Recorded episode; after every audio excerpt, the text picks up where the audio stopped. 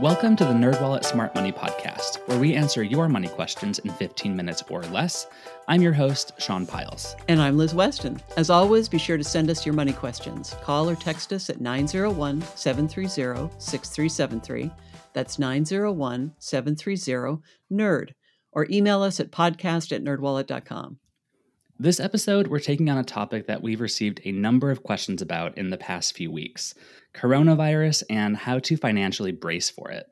The effects of the novel coronavirus and the COVID 19 disease that it causes are already being felt in our economy. Many workers are having their hours cut or are being laid off. The stock market is having a conniption, and people are trying to figure out how to brace for the worst. And that means shoring up your finances and for some people, doubling your stock of toilet paper.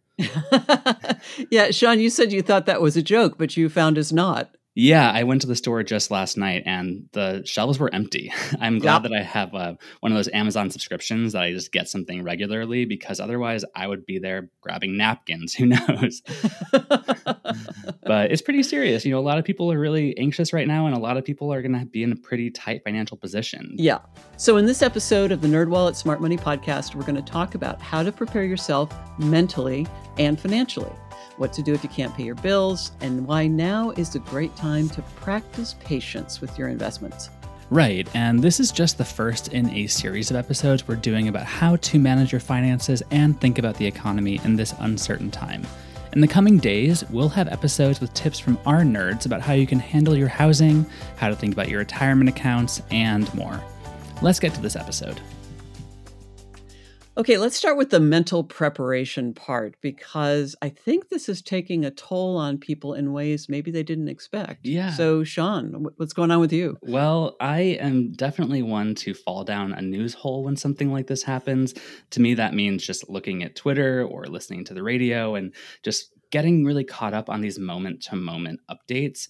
And to me, that actually makes me feel anxious. I think I try to do it because I want to regain any semblance of control, but I'm just hearing about things that I can't actually control. And I think that a lot of people are feeling similarly anxious because it is pretty serious and there's a ton of uncertainty. So, one thing that I think would be good just mentally is for people to be aware of their anxiety and to not obsess over what they can't control. Instead, try focusing on what you can control, like how much you're washing your hands or the type of news that you're consuming and the cadence of that news consumption. I think putting some limits on it is really smart. I mean, you want to be a prepared citizen, you want to be aware of what's going on, but I think we all have a tipping point where it's just too much. Yeah, and I really like doing things that make me have some sort of semblance of self-control like this. Like I deleted Twitter off my phone and I put on a extension on my web browser that makes it so I can only look at it for 5 minutes a day. And that way, when I get that urge to see something, I'm going to a news website and not just falling down the feed of people screaming into the void. so just find some way to make it so that you're moderating what you're consuming consuming because otherwise it's really easy to get really worked up about this kind of stuff. Yeah, absolutely. So I think that's good mentally, but there are a number of things that you can do financially to prepare for a hardship like this. Yeah, I was thinking about the experience of walking into a grocery store and seeing that the shelves are empty, and you realize, oops, it's a little late to prepare now. Mm-hmm. So there's a limited amount you can do if, for example, you've been living paycheck to paycheck and you just lost your job. It's, you know, I can tell you to have a three month emergency fund, and it's like, well, that was very helpful. So, um, if you obviously, if you do have a job, if you are still working, you want to be cautious about spending. You do want to put a little bit of extra money aside. And we at NerdWallet have never been huge on putting the emergency fund first because there's a lot of other financial priorities that generally have to take place that are more important in the long run.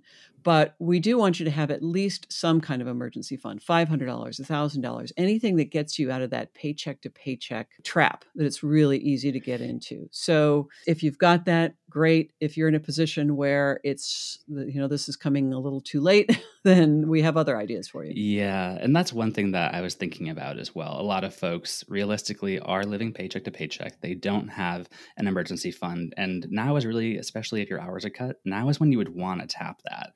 So, one thing that I'm thinking about here is I know that a lot of folks are going to be using their credit cards.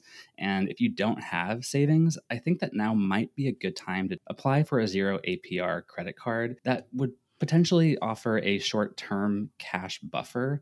Now, we don't typically advise going into debt, but if you need a bridge to cover expenses right now, this could be an option.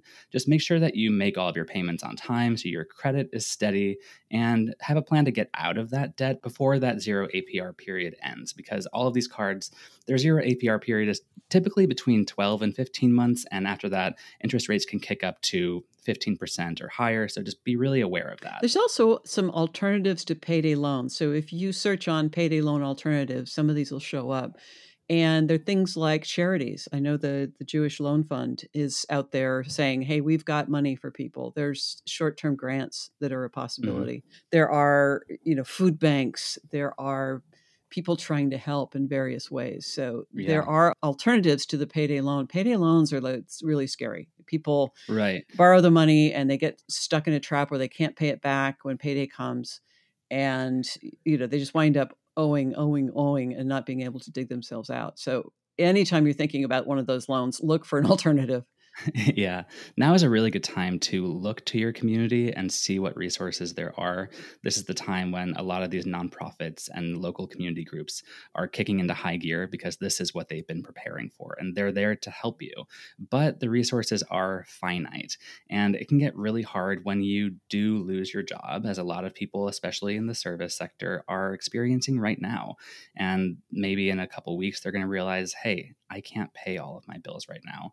So I want to talk about that with you, Liz, because this is going to be really hard. It's going to affect a ton of people. And Liz, I know that you wrote an article literally titled How to Pay Your Bills When You Can't Pay Your Bills. So what would be your advice here? Okay, you have to do triage, which means you have to put the most important things first, and that's the essentials. That's the food you eat, the shelter, the roof over your head, lights, heat, transportation you know if you're getting if you need to get to work or you need to get to the doctor whatever it is. So those are the essentials you need to protect no matter what. This is important to remind people because when they do fall behind on their bills collectors start calling and they panic and they pay whoever's being the nastiest. You really need to put your family put yourself first and cover the most essential things. And then after that, you do a triage again on the rest of your bills which ones have the biggest consequences for not paying, which one have some leeway. Student loans, for example, typically have some kind of forbearance or deferral that allow you to get away with not paying for a while. Lenders typically have been a lot more responsive in bad times to letting people switch plans, switch payment plans, or put off a payment or something like that. But you need to be in contact with them. You need to be talking with them. If you just stop paying, you know, you may have passed up some sort of program that could help you and you could have hurt your credit for no good reason. Yeah, this is one of those things where you have to do the work before the due date. But one thing that I've been pleasantly surprised to see in the past week is that a lot of the creditors are actually putting out programs to get ahead of this and they're saying hey we realize that things are pretty challenging right now if you can't pay your bills give us a call but you do have to make that call yes absolutely we talk in another podcast about how you can pay the IRS if you can't pay the IRS. So that's the other thing that's coming up that people are mm-hmm. grappling with. If you do have a tax bill that you can't pay, again, there are payment options. So don't hide. You got to you got to seek these out, but it could really help. Yeah, they want their money and they want to be able to work with you and have a good relationship with you. So it takes being proactive, which is, yeah, probably the last thing you want to do when you're fighting a cold and are worried about getting some horrible illness. But it takes about 10 minutes. Just give them a call and try to work this out because the last thing you want to do is go into default and ruin your credit score, which will make things harder in the future if you do need a new line of credit. Exactly. Another thing I want to turn to right now is people's investments. There's been a lot of anxiety around retirement accounts. We've seen the stock market really take a nosedive in the past couple weeks. I'm wondering how you think people should think about this and what people should do if they're thinking about just totally pulling out. Okay. So, what's happening now with the stock market and the reason it's so volatile is that the people who do the trades, the investors, are looking ahead and going, this is going to have an impact on the economy, and we don't know how much. And the stock market hates uncertainty. So that's why you're seeing it go all over the place. If you are not retiring tomorrow, then this is basically noise to you. So what's happening day to day, month to month, doesn't matter. What matters is what happens over the long run, the next 10, 20, 30 years.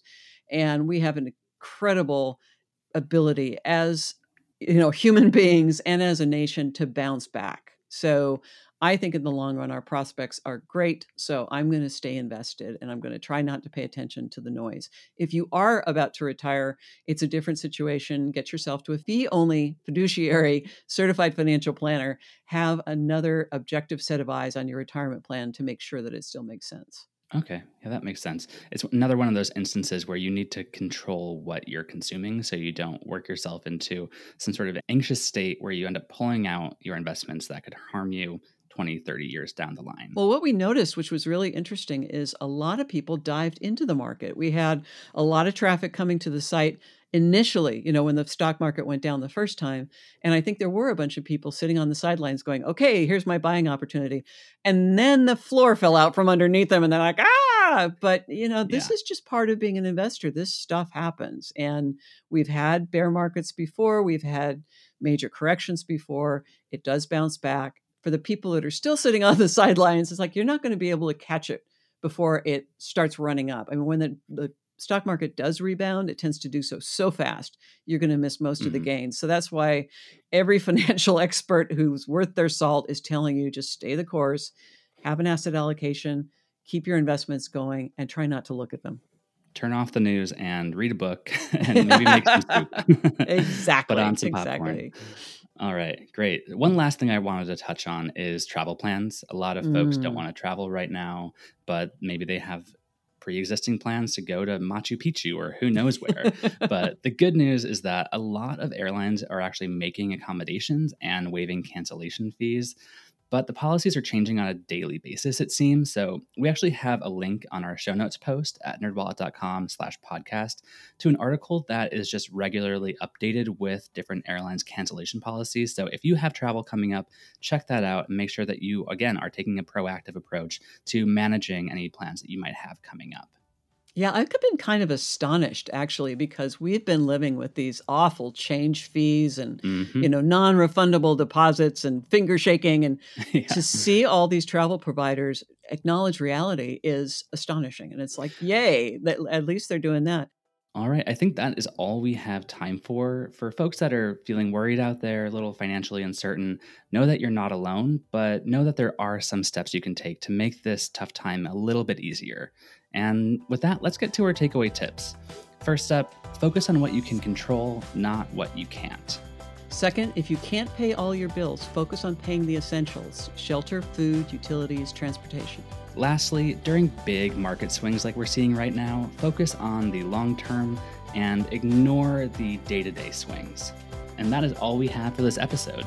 Do you have a money question of your own? Turn to the nerds and call or text your questions to 901 730 6373. That's 901 730 NERD. You can also email us at podcast at nerdwallet.com. And also visit nerdwallet.com slash podcast for more info on this episode. And remember to subscribe, rate, and review us wherever you're getting this podcast. And here's our brief disclaimer thoughtfully crafted by NerdWallet's legal team. Your questions are answered by knowledgeable and talented finance writers, but we are not financial or investment advisors. This nerdy info is provided for general educational and entertainment purposes and may not apply to your specific circumstances. And with that said, until next time, turn to the nerds.